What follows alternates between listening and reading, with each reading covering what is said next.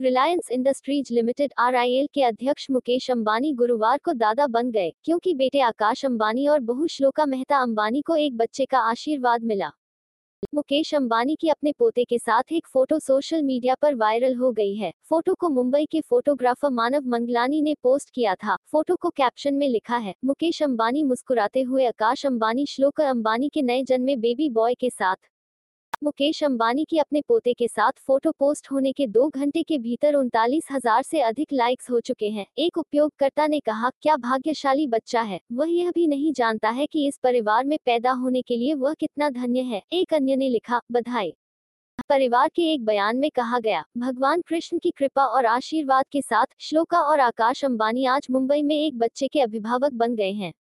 नीता और मुकेश अंबानी को पहली बार दादा दादी बनने की खुशी है, क्योंकि उन्होंने धीरू भाई और कोकिलाबेन अंबानी के महान पोते का स्वागत किया। माँ और बेटा दोनों बिल्कुल ठीक हैं, नए आगमन से पूरे मेहता और अंबानी परिवारों में काफ़ी खुशी है।